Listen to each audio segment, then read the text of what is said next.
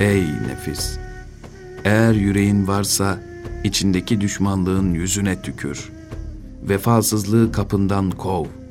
Zulmü ayaklarının altına al çiğne. Hakkın her yerde hazır olduğu mülahazasıyla hayasızlığın nefesini kes. Kötülük hislerini ilahi intikam inancıyla frenle. Heva ve hevesin istikametinde değil, her zaman hakkın hoşnut olabileceği yolda bulunmaya çalış. Allah'ın seni her zaman gözettiğini düşün.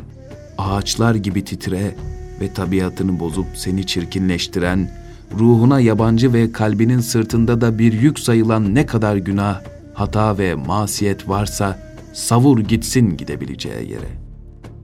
Unutma ki tabiatını değiştiren ve ruhunu kirleten bu şeylerden sıyrılmak adına göstereceğin her gayret bir cihat gibi değerlendirilecek ve seni adım adım Allah'a yaklaştıracaktır.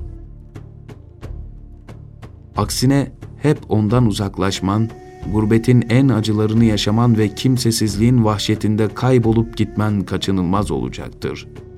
Hem de amel defterinin hasenat hanesi bomboş, kalbi ve ruhi hayatın itibarıyla da karanlık ve loş olarak.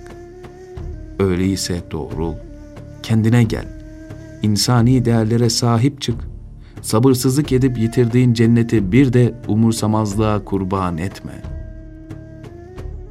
Bugün önceden kaybettiğin şeyleri yeniden elde etme yolunda ortaya koyacağın her gayret, toprağa saçılan tohumların başa dönüşmesi gibi mevsimi gelince 20'ye, 30'a katlanarak mutlaka geri dönecektir. Öyleyse hiç durma.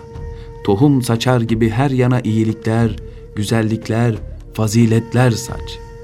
Kötülüklere kilitlenmiş duyguların paslarını çöz ve hayatını başkalarının dünyevi, uhrevi mutluluğuna bağlayarak yaşa.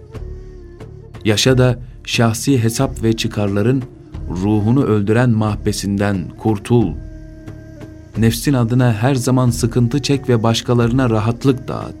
Dert dinle, dert yaşa, dertlerle inle ama herkese derman olmaya çalış.